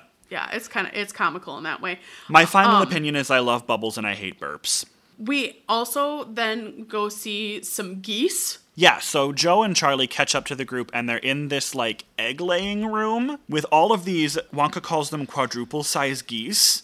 That's terrifying. they're huge Geese are violent to begin with. If I met a, geese are quad- very gi- very violent a quadruple size geese, that's like what, a goose the size of a horse? did you know that they hiss Yeah. and they Do sound you know they have like a teeth? snake yeah those Geese are have teeth. the, and the teeth are genuinely terrifying Geese are scary, and if I ever met one quadru- quadruple sized irregular goose, I think Nope. I would dive into the ocean never to return. Yeah, which and they say that they're temperamental, which is why they have the gathering system that they do. That it's just machinery because he's not going to Right. make oompa loompas stick their hands under there and they will eat an oompa loompa. Absolutely, they will. So the giant geese lay golden eggs, and then the golden eggs are weighed to decide if it's a good egg or a bad egg. This was something they invented for this movie. In the original book, it's uh, squirrels testing nuts to see if it's a good nut or a bad nut. I wonder why they changed it I wish I could tell you. I because couldn't find when any they redid the redo, they put Yeah, they do. squirrels in. They do squirrels in the remake. So I'm not sure. I looked it up because I knew there was a difference, and I was like, oh, I wonder which one is like more true to the book. And they do squirrels in the book, and I couldn't find any reason why they did geese for this one. Maybe the geese were easier. I think it has to do with the colloquialism of a good egg or a bad egg versus a good nut or a bad nut. Maybe at the time. Right. I just think that the that the idiom was different, and a good egg probably just tested better or something. Like, Oh, there you go. I think it has something to do with the idiom and the the etymology of the colloquialism kind of vibe. But this is where we get Veruca singing I Want It Now because she decides she wants a golden egg and she's going to fucking get it. She wants a goose. She doesn't Yeah. just want an egg. She wants a whole fucking goose. I love this song. I used to relate so hard as a child. I was a firstborn. I'm not afraid to say it. I heard this song and I was like, this song's about me. I also was a firstborn and I did not connect to this song, so I don't know that that's the reason. Whatever, I'm gonna take. I'm also a little bit of a narcissist, so that probably has something to do with it, but There. I love this song. so did you know um that it took her 36 takes? What? 36 takes to get what they got and it was on her 13th birthday. Oh my god. Well, what they got isn't anything to gawk at, so. Well, because like the the thing too is is that there were several times where her mouth was completely off. oh, Like, because com- they were they were doing like overhead recordings during the filming. Yeah, so that Okay. like the sound was completely off, and I was like, "This was your, this was the best take out of thirty six. Yeah. Big yikes!" Yikes. So she gets up on this machine and she sits her butt down. Turns out she was a bad egg, and she went flying down the chute. As if anybody had any doubt. The dad's like, "Well, what happened to her?" Well, that shoot Well, leads to the, the- the furnace. It leads to the garbage. It leads to essentially an incinerator. Um, But, I'm pretty sure it's only lit every other day. So, So, there's like a 50 50 shot. yeah. Chances are good that she's probably alive right now. And then the dad just flings himself down the chute. And Grandpa Joe, even after hearing all of that, he says, Well, He finally got what he always wanted. Veruca went first. yep, Yikes. went first. like death. Yikes. Veruca's uh, Oompa song always scared the crap out of me. As it should. It's got all those like neon words that like spin and stylize into. And swirl. and I don't know why, but those words, it was just nightmare fuel to me. Just it scared the pants off me. Is it because you really connected with Veruca and the Maybe. Oompa Loompas were coming for you? Oh, I don't know, but it scared me. So then they get into the soda car. now, the bubbly car only has four seats.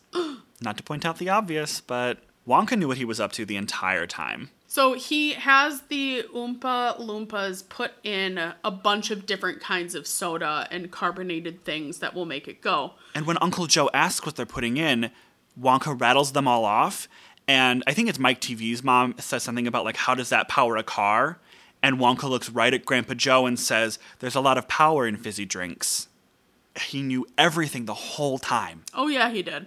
So the soda bubbles up and gets everywhere. It starts coming out of funnels, it starts coming out of pipes, it's covering the kids, it's covering the parents. It's covering Wonka, and he's like singing in some foreign language while he's driving this car. Terrifying, terrifying, terrifying. Just it was so Nightmare fuel. wild. Um, they go through this thing that cleans them up, which is like, like squeegees them, it squeezes the car, and the whole car disappears before it all starts to come out the other end. they went through a different dimension. I mean, yeah, it's space travel. Speaking of space travel, we get to the chocolate bar via TV scene. Yeah. So, this Um, is cool. yeah, Wonka is talking about the fact that, like, he wants to be able to send a chocolate bar through the airwaves the same way that they send pictures. So he's like, okay, so we have to take the chocolate bar and make it a lot bigger because otherwise it's going to come out super tiny on the other side. Right. It's like a sidelong joke about like everything smaller on TV. So but then- he essentially like But he, also gives the rules to what this thing needs in order to have the thing on the other end come out correctly, which is Yes. important. They send the chocolate bar, it's real, everyone is super jazzed. and it breaks into like thousands and thousands of tiny pieces in the air above their heads and then comes back together on the TV. and Charlie gets to test it, and it's just like a real life chocolate bar. He says it's delicious. Mike TV then jumps over to the landing pad and he's like, Do you think that you can send anything? And he's like, Yeah, we can send anything. He's like, Even people? And he's like, Well, I mean, and then Theoretically, and then he says, "No, definitely. I'm I'm positive it, it would work." Then Mike's like, cool, and runs over and Doesn't waste a fucking second. no, because he's like, I'm gonna be the first person sent via television, and his whole thing was television. His Right, 'cause last he's name obs- is TV. He's obsessed with television. so then he gets sent through the airwaves, and it takes quite a while because I mean, it's a million pieces that a human was put into. Right. He's significantly more complex than a chocolate bar. So then he finally gets put back together, but he is tiny. tiny, tiny, tiny. This is another really cool use of all the practical effects with like the really upscaled set that makes Mike look really tiny and like you can tell some of the pictures are like spliced together because this entire room is stark white and they're all wearing like white jumpsuits and like Yep. it's first of all the aesthetic of this room is super cool from the technicolor like whirlwind of inventions and edible trees and like everything we've been through like the crazy technicolor boat train and like i- it's all so starkly contrasted against this white room and i really love that about this scene but also you can very clearly see like green screening outlines Yep. So they send him to the taffy puller, and then the mom faints she's so and funny just keeps fainting over and over again. And when she picks up little itty bitty Mike TV from like in front of the television, you can tell she's holding just like a little painted army Mm-hmm. Doll? man. Yeah, Yeah. Mm-hmm. it's like a it looks like one of those little green army men, but it's just like painted white and she drops it into her purse. I just love the practical effects. I think it's really great. They get ushered out and then Mike has his Oompa song. Mike TV gets the best Oompa song. Sorry it's everybody. pretty good. I'm sorry. It ends really cool. It's got some cool harmonies. It feels very final. Sorry. It's- Because it is. it's better than everybody else's. It's the final Oompa song. It is. It's the last one we get. Grandpa Joe and Charlie are like walking through and walk with Wonka, and Wonka's like, "The tour's done. Have a great day."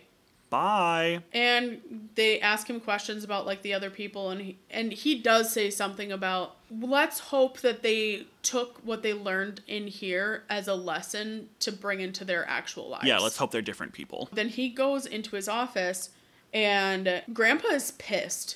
Grandpa's full on mad. and is like, "What the fuck do you mean? We're the last ones standing.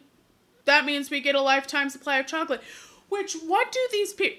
I we've already said it, but literally, I'm like, "What? You're gonna go and then resell them? Like, is that how you think this is gonna work?" knows? Like, I just I don't know. So Grandpa's pissed, and he barges into Wonka's office, and everything is cut in half. is there a reason why everything's cut in half? There is. So the director was like, we can't go through this whole fanciful thing and have it look like a normal freaking office Well, he's right. by cutting everything in half like that. It's enough to where the office can look like an office, but it's like off putting. Mission accomplished. Yeah, he's like, it can't just be a normal office. Then Grandpa's like, okay, so what about Charlie? Like, doesn't he get his lifetime supply of chocolate? And Wonka's like, no, because he broke the contract. He starts like spouting off stuff in Latin. He, Yeah, he, it- like- this is another one of those parts where he gets so worked up and just is screaming about the It's fact that rage.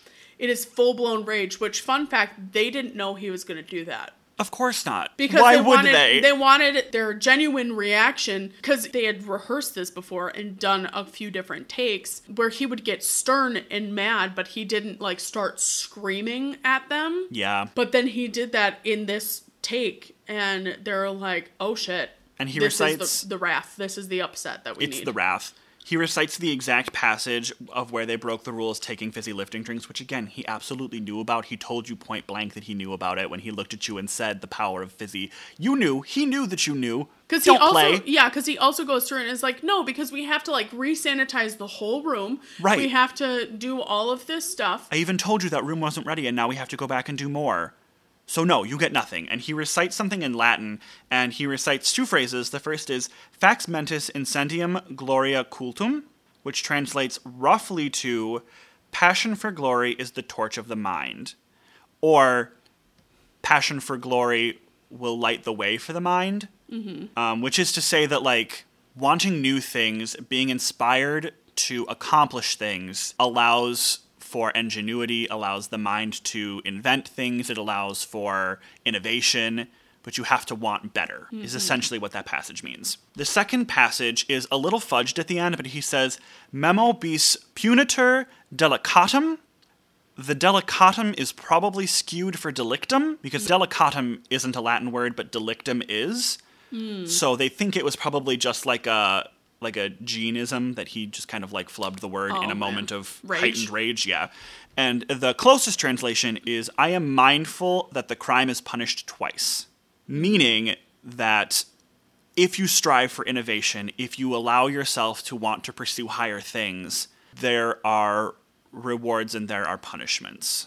there is never like an easy way out of innovation. Like you will lose something if you invent something, kind of deal. Gotcha. The duality of life. Right. So it's it's this really deep, profound, like little Latin moment that of course like unless you take the time to translate it while you watch the movie real quick like it's not going to mean anything to you he's essentially like the clause at the end is essentially like him reprimanding himself Exactly. He's pissed, and Grandpa's like, fine, no, we're gonna. And flat out tells Charlie, like, right in the out doorway. loud in the office and is in the doorway of Wonka's office and is like, no, we're gonna take that gobstopper and we are gonna sell it to slugworth Slugworth and we're gonna get that 10k because fuck him and fuck this whole place. yeah And Charlie doesn't say anything. He just thinks about it and then he walks back over to Wonka and he puts the gobstopper on Wonka's desk and starts to walk away. and when he walks up the back of wonka's vest is so wrinkled Ugh.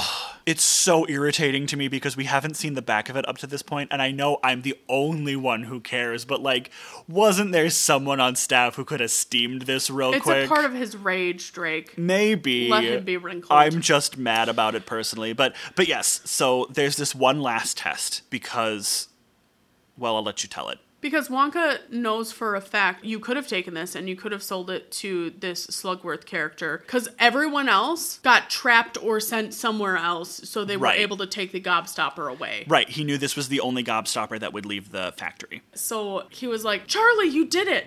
You decided, even despite all of this, you knew things were wrong.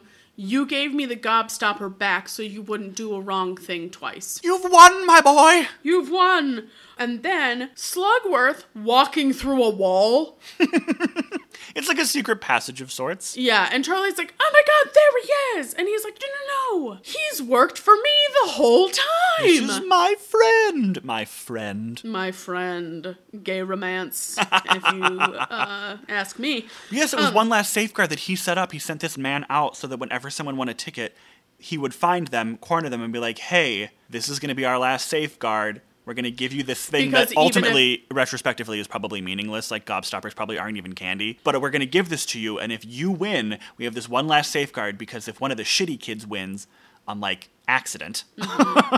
then we know that they're going to leave with this, and then they won't win the factory. Everyone is super jazzed. Oh my god, Charlie, you did it. and I've sort of spoiled it just now, but Wonka tells him that like it's yours now. It's yours now. This whole thing is yours now. When you when I said you win a lifetime supply of chocolate, it's because you live here now. And what's funny is that, like, in the Oompa Loompas song, if you do like the Oompa Loompas, if you do the correct thing, you'll live like the Oompa Loompas do In the factory. in the factory. Granted, they're living in a in a shed with one bed right now, so like probably an improvement, but like Well, yeah, and, that and that's the thing. So then um, they go into this glass elevator. the Wonka Vader. The Wonka Vader. Uh, Wonka's like, I've pushed every single button in this elevator. and each button goes a ex- different direction. It goes upways and sideways and slantways and backways and fourways and every way you can think of. But I've never pushed this one button. Push the button, Charlie. It's a button for, and he calls it One Last Great Adventure. Do you guys know what the One Last Great Adventure is? Death. It's fucking death. That's what we call that. Yeah. And so Wonka looks Charlie right in the eye and says, Push the button, Charlie. Kill me. essentially, yeah. What? So then the elevator goes shooting through the ceiling, and he's like, Do you know that this is gonna work? And they're like, Uh, no. There's another thing that Wonka says when they're flying through the air in the elevator, and he's like, Why me? Why do I get it? Wonka's like, I knew it couldn't be a man because then he would do what he wanted and not what I wanted. So I knew it would have to be a child because the child would do what I want. Yeah, it's it's a little groomery. It it is, and It's a like I little know gross. that's not like what the intention was, but it's very it's again that underlying sinister thing Yeah, happening everything's got a sinister undertone. of like I know you'll end up doing this exactly the way that I want it, even though I know eventually I will not be able to do it anymore. So that's why I decided that I needed to look for someone now because I need to be able to raise this child to do exactly what I want and run this factory exactly the way that I want. and then they blast off into the sky. The end. When I said he looked Charlie in the eye and said, kill me, I was joking. But this movie literally ends with them in an elevator in the sky. They never touch back down on the ground, it just ends. And I was like, oh my god, Wonka does actually die at the end of this film. Yeah. There, you won't convince me otherwise. That No. man is dead. Yeah.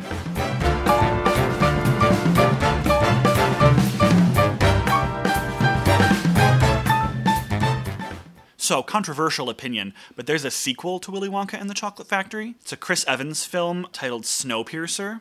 You ever heard of it? Oh. Have I made you watch this before? Yes, you did. I'm obsessed with this movie. It's about a self contained ecosystem on a train. So it's set like after the apocalypse, right? So climate change got out of control, relatable content, and all of these countries decided to blast this chemical into the sky to cool the earth. And it worked, and then it really worked, and then the planet froze solid.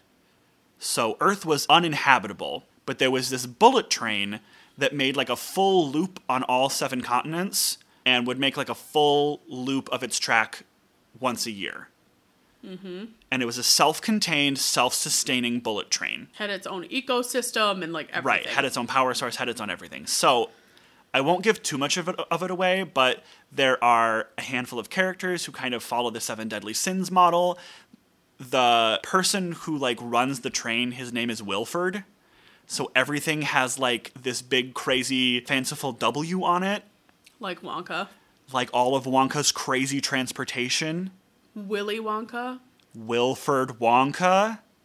You won't convince me otherwise. And I don't want to give away the end of the movie, but like the parallels are startling. That one is a lot. It's really startling. There's a really cool YouTube video on it by a user called Rhino Stew. If you're ever curious, look it up. It's a really cool. Of course, it's just like a fun fan theory, and there's no confirmation. But like, the movie was by Bong Joon Ho, the same guy who did Parasite. Gotcha. Okay. It's really brilliant. It's also just a breathtakingly moving film, and I do recommend it for anybody who like really loves action films. It's really great. It's got some really sick action sequences. Octavia Spencer is in it. She's wonderful. Um, oh gosh, who's the who's the really creepy actress who plays the White Witch in Narnia? Oh, what's her name? She's in it as well. No, I know exactly who you're talking. It's a great movie. I do recommend it, and it is allegedly the sequel to Willy Wonka and the Chocolate Factory. It's real crazy stuff. Are you looking her up? Mm-hmm. We're gonna find out. I always forget her name. She's in Tilda Swinton. Tilda Swinton. Yes, she's in. Gosh, bless it. She's in the Doctor Strange movies as well, and all kinds of other stuff. I love her. I think she's so talented. But what do you rate this movie? Um, my knee jerk reaction was a three. I want to give it like a four and a half. Oh, I think it loses half a point for. I don't love the depiction of the Oompa Loompas. I don't love the history behind it. I don't love the depiction. I think it could have been done better, but everything else I think is done so well. I guess if you're thinking of it in regard, I should think of it in regard to the time too. I think all the There's a- music is really good too. The music is good. Um, there's some technical aspect, but then it's of course it's 1971. Right, and for 1971, the practical effects that they used were very effective. That's true. And they, they got the job done, and they. I mean, they're not like the CGI capabilities of now, but I think they were well done for the time. I'm gonna. I think we should say four, and here's why. Tell me all about it. the amount of times that they did not inform actors of things that they should have informed actors about. That's totally fair. That's- Particularly like It's specifically the boat the scene. boat scene is the one that like The the, other boat times scene- it's maybe acceptable because you're One looking for a thing- genuine reaction and no one was in danger. Right. The boat scene is one that I just can't get. You put children in that It's a little unethical. and just. And that's the thing, is that it's like. ugh. okay. guys. That's a really fair point, so I think we sh- I think we can give it a 4. I think a solid four. Yep. okay, solid 4. Shall we give it the biddy test? The BD, the Benny Drake. Pass fail. I don't know. Pass? Because, like, could Gene Wilder do it? Yeah. I think the I mom has a don't- really lovely voice and I love the song The Candyman. But you have to think about those actors being on stage Mom could do it. for runs. Mom could have done it. She got a really lovely voice. Charlie Oh. only sung for a hot second, but he sounded awful. He did sound really bad. so bad. And Gene Wilder has a passable voice. He does. he It's- holds his own musically. Yeah, but He's a professional. I think he could do it. I think Gene he- Wilder he did could- Broadway. he could, but I don't. I'm sure he has also Broadway thinking- credits. I'm also thinking about all of those other children. Yeah, but the other children don't really sing, at least not in the movie. Veruca does, Yeah, but her voice suits what she's doing. I guess. And she sounds fine. She wasn't a very good lip syncer, accordingly, but she had the chops to do it out loud. I think it passes. I say pass, but for a very short run. Well, as we saw it on Broadway, it Whoa. had a short run. okay, four and a pass, but scathingly. Scathingly. Just, just barely. Uh, would you care for a fortune cookie? Um, could it actually be a little bit of a chocolate bar? Sure. I have a chocolate bar for you today. Or or a fortune cookie dipped in chocolate. Ooh. Delicious. I like that. So this is a quote from Snowpiercer, which again I recommend everybody watch. All right. And the quote is Order is the barrier that holds back the flood of death. Your face. Okay. It's the truth. And it's a a lesson those children had to learn the hard way. That's true. If you don't follow the rules, the rules are there for a reason. Order is the barrier that holds back the flood of death. Write that down. Terrifying. Sinister. Yeah. Sinister. It's what it's about. So, where can they find us? All right, you can find us on Twitter at BackstageBDs. That's Backstage B for Benny, D for Drake S. Instagram at BackstageBiddies and TikTok at BackstageBiddies. Or email us at BackstageBiddies at gmail.com. If you rate us five stars and comment or send us some sort of message and tell a friend about the podcast. and tell a friend about the podcast, um, then we will move your option to the top of the list for next year. we have a lot of the rest of the year planned out, but a lot of them are. there's some there's some of them that are yeah, that there's could a be handful shaken. of, of other So when you're listener thinking- submissions in the rest of the year, but Yeah, when you're thinking of listener submissions for October, we're working off of just spoopy musicals. For December, we're looking at cri- like holiday Christmas musicals. So keep those things in mind if you're looking for that kind of time period. But also, I don't know, we're just going to keep doing this. So, like, send us stuff. yeah, we'll we'll get, get to next it. year lined up. Hot dog. How, where can they find you? You can find me on TikTok and Instagram at Binny Biddy, and you can find me on Twitter uh, at Binny Ann, no E. Where can they find you? Are you ever going to say Twitter normally ever Twitter? again? No. Okay. You can find me on TikTok and Twitter Excellent. at Drake underscore Leverance. That's Drake underscore L E W E R E N Z as in zebra, Drake underscore Leverance. All right.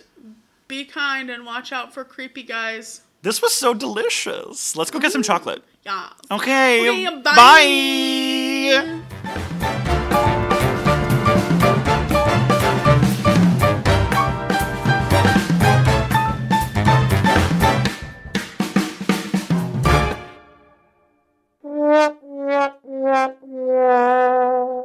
For those of you who didn't just get that reference, Get some culture in your life. RuPaul. How did you end up here listening to this podcast if you don't get that reference? I mean, it. No, it's possible. I don't think it is. I. It is Go watch season 14, I think it is. some season of Ru- Season 14 of RuPaul's Drag Race, they have a chocolate bar twist. Go look it up. It's very funny.